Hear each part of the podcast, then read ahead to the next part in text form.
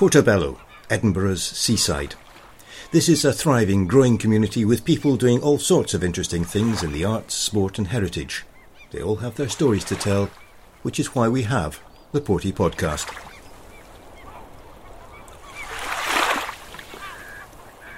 It's been a long time coming, but finally the new Portobello High School is open.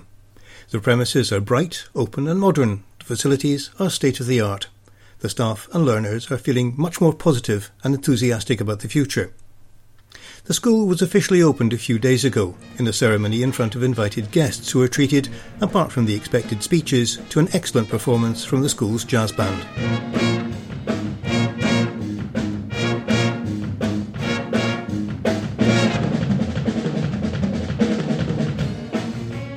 Inevitably, everyone is still feeling their way, everything's just so new, and despite all the planning that went into the building, the staff are still finding out that the planners hadn't thought necessarily of all eventualities. The head teacher is Ruth Mackay. One of the things that I'm reminded of is that in any process like this, you don't know what you don't know. And inevitably, as we've moved into the school, there have been things that have happened that we haven't thought about. There's been unanticipated things, and those are all the things that you respond to on a, on a daily basis.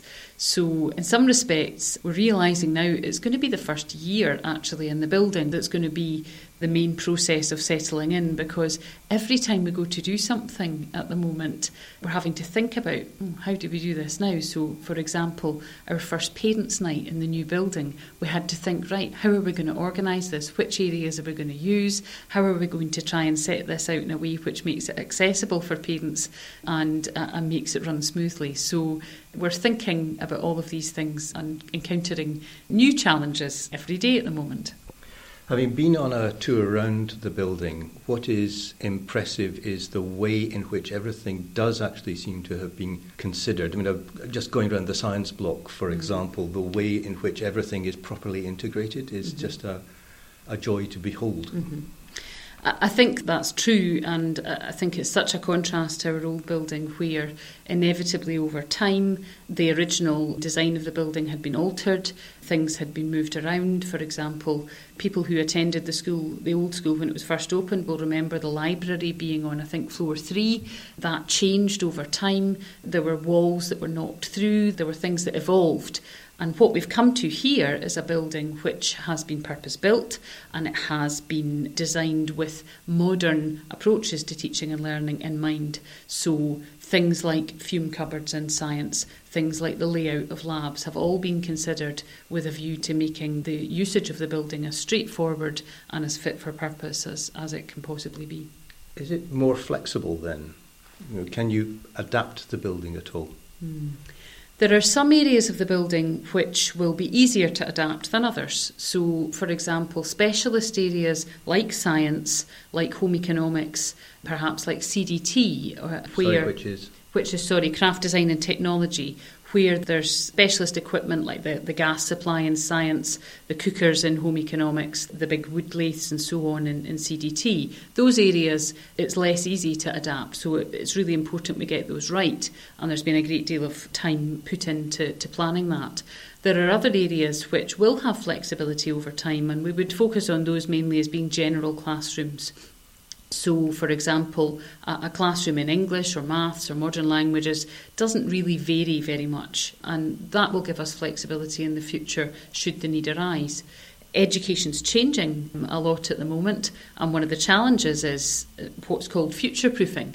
Again, we don't know what we don't know. What happens in schools now might be different in 20 years' time. And I think one of the benefits for the Portobello community is that we have a building which has got lots of space and which will, in time, should the need arise, be able to be adapted for, for future uses that we can't envisage at the moment. So, how are your staff enjoying the new space? One of my favourite pieces of feedback in the early days of the new building was when a member of staff asked a, a learner what he thought of the new school. And with typical reserve, he said, Well, it's all right. And then said, it's a bit weird though because all the teachers are smiling. I think for me that really captured how things felt, particularly in those early days when we were so aware of the contrast with what we'd come from. People have got a lightness in their step. It's a very pleasant environment to work in. Things work the building is a, a, nice place to be, it's a nice place to work, uh, and I think um, it's really made a difference to people. Well, let's hear what two of your senior pupils have to say about their impressions of the school so far. I'm Philippa Watson and I'm head girl at Portobello High School. And I'm Alexander Fraser and I'm deputy head boy at Portobello High School. Right, both of you have had years at the old building. What does the new building mean to you? I think it means so much in way of like the community of the school and the different facilities that are now available to us. It's revolutionised our ed- education and things that we couldn't have in the past that we were promised for so long have finally come true and are better than we could ever imagined. What sort of things do you have now that you didn't have before? We've got a lot of things that we didn't have before. For example, along the main corridor in the building, there is a, uh, a set of study booths for the S6s to go and work during their free periods, which is a lot better than what we used to have, which was just the library, and we couldn't fit all of six year in there during free periods. So it was always really hard to work during spare time, but that's completely changed with the new building. Even old facilities that we had at the new school are vastly improved. So the library is probably about twice the size. The canteen is again probably about twice the size, and it has a, a better range of food, which is helping a lot of people to actually stay in school. Something I noticed on the way around was the quality of the science labs as well. You know, things like gas on tap, which I don't believe you had on, in the old school. We did have it, but it was temperamental to say the least. I think in the new school, unfortunately, I didn't take science, but my registration class is in there and they're miles apart. The wooden desks with people's names etched in from years ago are gone, and we have state of the art taps, and all of the equipment has been updated and renewed. And of course, you have reliable Wi Fi. Yeah, that really makes a huge difference because we're, we're very fortunate at this school that from S3 onwards, you're given a mini iPad to help with your workload through exam years. That's really great because it allows you to write essays easier, to then email them to teachers who can then send them back to you, and it's easier to edit than to write out an entirely new draft. You can contact teachers out of school hours if you need help with something, and it's really beneficial to have a Wi Fi system that actually works with that because although we had many iPads throughout our time at the old school, when the Wi Fi was down, it was near on impossible to do work because you would go in, the teacher would have planned for you to do a research type lesson. And you'd get in and find that the Wi Fi is down and that entire lesson plan is gone. So, having the updated technology in this building is really great benefits. Yeah, the technology that's throughout the building is uh, really quite impressive. It is the smart TVs. We have smart TVs everywhere that pupils can use in their spare time. It's really great for, we've done it as a leadership team. If we need to practice something before we have to give a presentation, to just be able to practice it to your friends builds you up a bit more, gives you a bit more practice time. There's TVs in the study booths as well, which is fantastic for us to be able to, we can plug our iPads into and things like that, or keep up to date with what's going on in the school. The bulletins, we can read all the notifications if we don't quite make it to Reggie or there's something everywhere at every turn in the school. There's even things like fingerprint identification. Yes, so at the old school and the old system, we would have almost like identity cards, which are council and government issue that everybody's given at the end of primary school.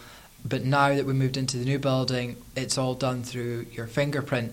So there are machines where you scan your fingerprint in, you put your money in, and then when you get to the cash register at the canteen and at the cafe, all you have to do is scan your finger again, and it makes the queues at lunchtime go so much faster, and it is really, really helping us.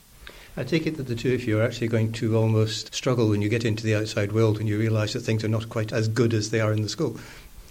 I think for us, we've had the time at the old school, so we know it's not all quite as peachy as it is in Portobello, but it's been a great opportunity to have these different things for us and I think it will be a bit of a culture shock when I have to give back my iPad and go back to writing out my notes.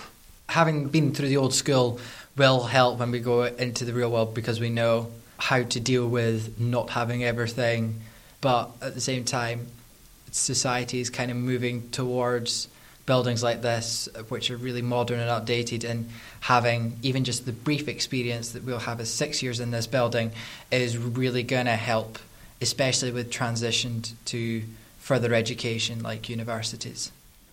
Ruth Mackay, you'll be glad to know that the positive impressions of your students are really very strong.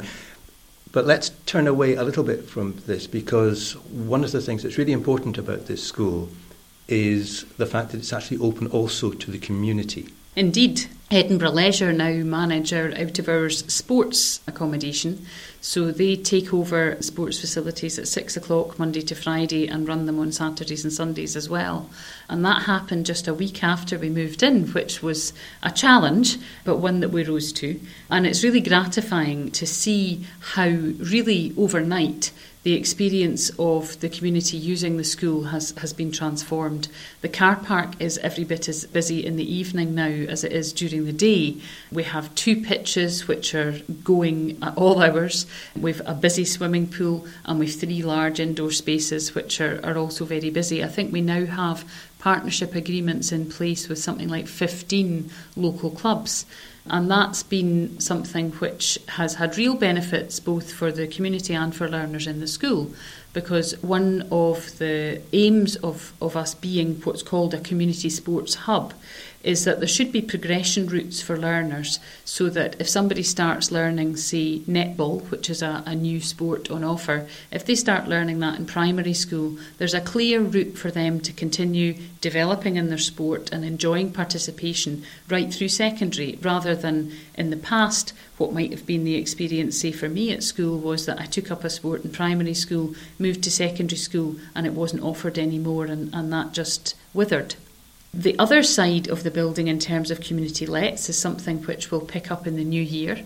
We were advised by the Community Access to Schools team to let ourselves bed into the building before we took that on. And that's really about us getting to know the building, about our facilities management team, getting the hang of the building, because it's an enormous change for them in terms of how they have to work to clean the building, to staff the building right through the week. And in the new year, we're looking forward to welcoming in a, a whole range of other activities um, out of hours. Things like yoga, things like Pilates. We know that there's classroom spaces which can be used for meetings, for adult education. And we also think that there's a, a wide range of other things which maybe weren't connected to the school in the past, which could be connected to the school in the future. And again, that's a reflection of the fact that we've got nicer spaces, better spaces, and a more integrated design. Well, just to conclude this, I'm just going to let the school's jazz band play us out because that was really a high spot of the opening day that they are really stunningly good. So we'll finish this episode with a little bit of their music.